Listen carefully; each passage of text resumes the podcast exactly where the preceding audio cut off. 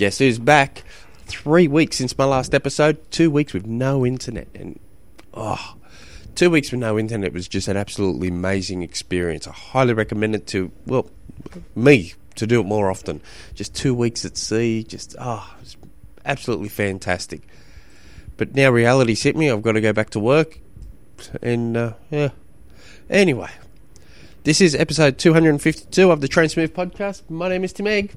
If you have any questions you'd like to submit through the show, jump on through to the website, trainsmooth.com. Submit your questions. Keep in mind, though, I've got a heap of questions backlogged here, so I've just got to get my finger out and start pumping them through. Um, and also, I've, this man flu of mine that has never really quite gone away for the best part of the last month has come back pretty hard on me. So if I sneeze, cough, carry on like a pork chop, or hit pause, you'll understand that, well, I'm too weak to get through this. um, so today's question comes from Aaron. I've just completed my first triathlon in brackets Olympic distance a few weeks ago. It was an amazing experience, and I'm stoked to do another one. I have a solid background in running, but basically started from square zero with both the swim and the bike.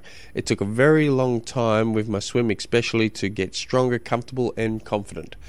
I live in the northeast corner of the USA, and our winters are brutally cold and harsh. I have signed up for another for a second triathlon in June 2019, and I want to take advantage of my strength and skill development in the swim and bike through the winter. My question is, given that uh, it's such a long time between now and my next triathlon, what can I do to maintain, increase, or continue to develop swimming and my bike? Now, before I answer that, I'm just going to take a quick pause to cough up a lung. Sorry about that. So, I sent him a follow up email asking him a couple of quick questions. And um, he also sent me a link to his blog, a, a, race report that he did for this Olympic distance, which gave me a better insight. So he swam uh, just a, a, little bit over two minutes per hundred per 100 metres, and then he cycled around 30 kilometres an hour and he ran a, a 46 minute 10Ks, which, reading the first question, the first email he sent me, you're further along than in than what was in running through my head initially. So this is why I like people sending me as much information as possible because I get a clearer picture. Um, so, but that was that uh, it was helpful. So there's a few things here. Um, your swim and your bike is roughly around the, at the same level.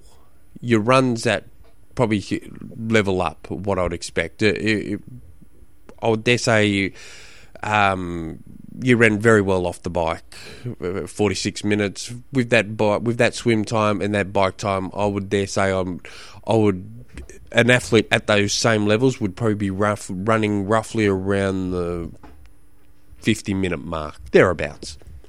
So you you run you're right. Your run is a good level, a step ahead. Um, it's uh, people think. Uh, I'll break it down. So looking at your swim there, the, the um, you need to work on sighting.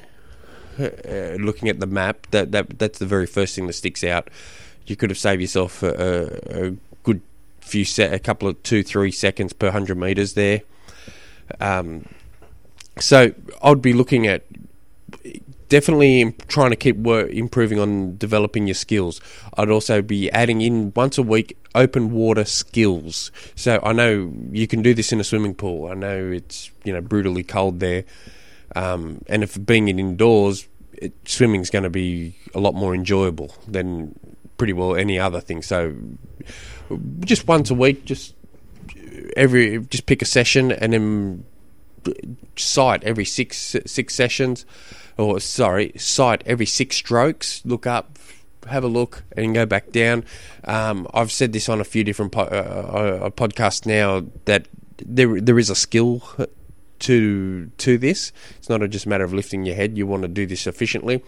So I would highly recommend jumping on YouTube, YouTubing Luke Bell open water skill training or something along the lines of that. Luke Bell, pro triathlete, he demonstrates probably the best I've ever seen on how to really master that open water sighting. And then it's just a matter of practicing that in the pool, just every six strokes, and it, and it adds up real quick. So let's say you're swimming in a 25 meter pool, you're basically sighting two times every lap. If you're in a 50 meter pool, you're sighting four times every, or thereabouts, every lap.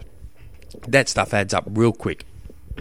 Another thing to also do with these open water skill skill sessions is um, if any of the races you're going to be doing is in it's a deep water start, start every set off in the deep end of the pool and don't kick off the wall. So you're practicing that starting from nothing.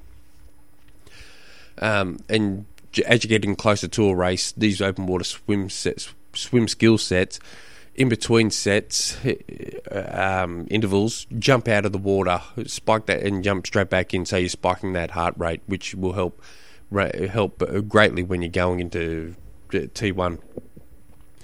Um, bike, that's one of those things that people go. It's a lot easier to develop than it is swimming. I don't agree. I, I what at first it is. You can make massive gains on the bike at first. Hang on, bear with me. I've got to um, cough up a lung again.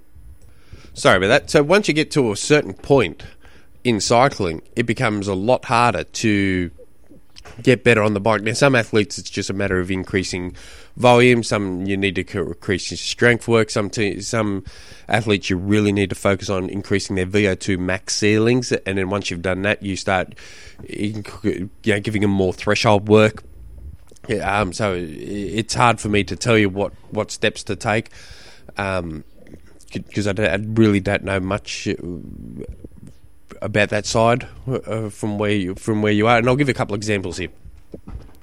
I had an athlete uh, um, doing a doing Ironmans, and we'll, they were averaging. I, I for his first Ironman, I want to say he averaged like twenty eight k's an hour. We did um, put extra volume into his long rides, and he increased to 30 k's an hour on his next one about a year later when I started coaching him.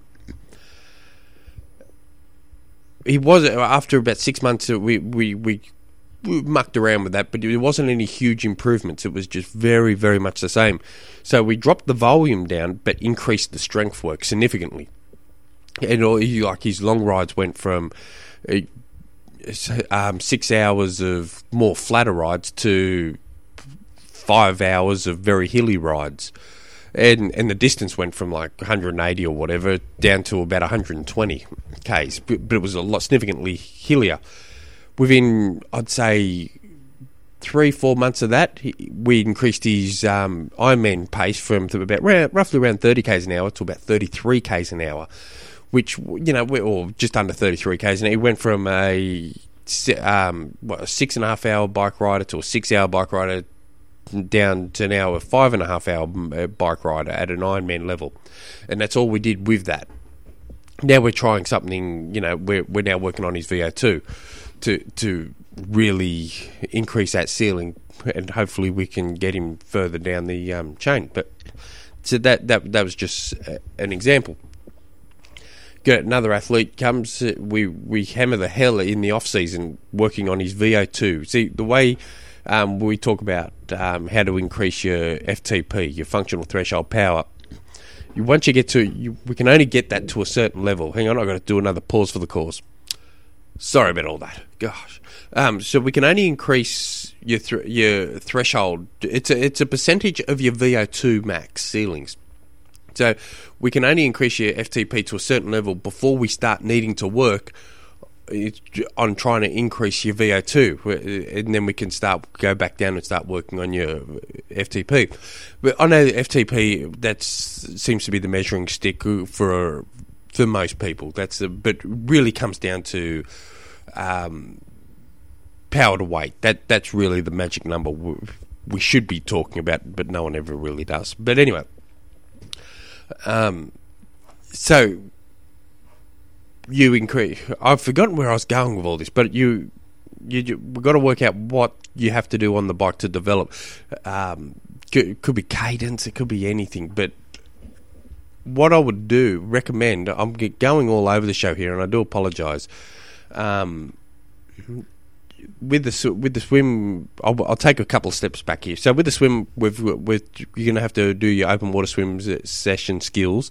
I'd also be trying to increase your. I'd be doing a lot through winter. I'd be doing a lot of short, sharp sessions, a lot of 25 meter sets, a lot of 50 meter sets, 100 meter sets, and just every now and again throw in a a few 500 meter sets at the end of a just just to mix things around. But I'd be trying to increase your speed, and as you're going out of winter, change it, change the significance. So I've said this a few times. That one session you can do would be uh, 500 warm up, uh, 20 times 25 seconds, leaving every 30 seconds, 10 times 50 meters, leaving every one minute.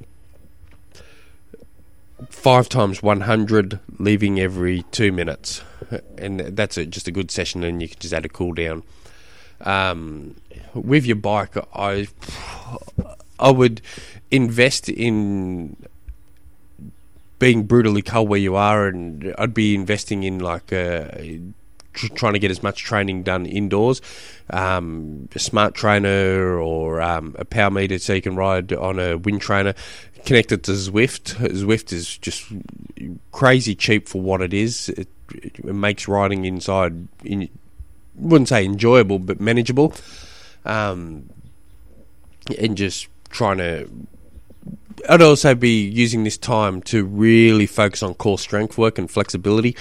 Um, minimum, min- I'd be also a minimum of three rides a week, th- three swims a week, um, and I'd put your run if you know more on maintenance so you can focus on these other two things and focus on core strength and um, and and flexibility. I'd be really hammering those.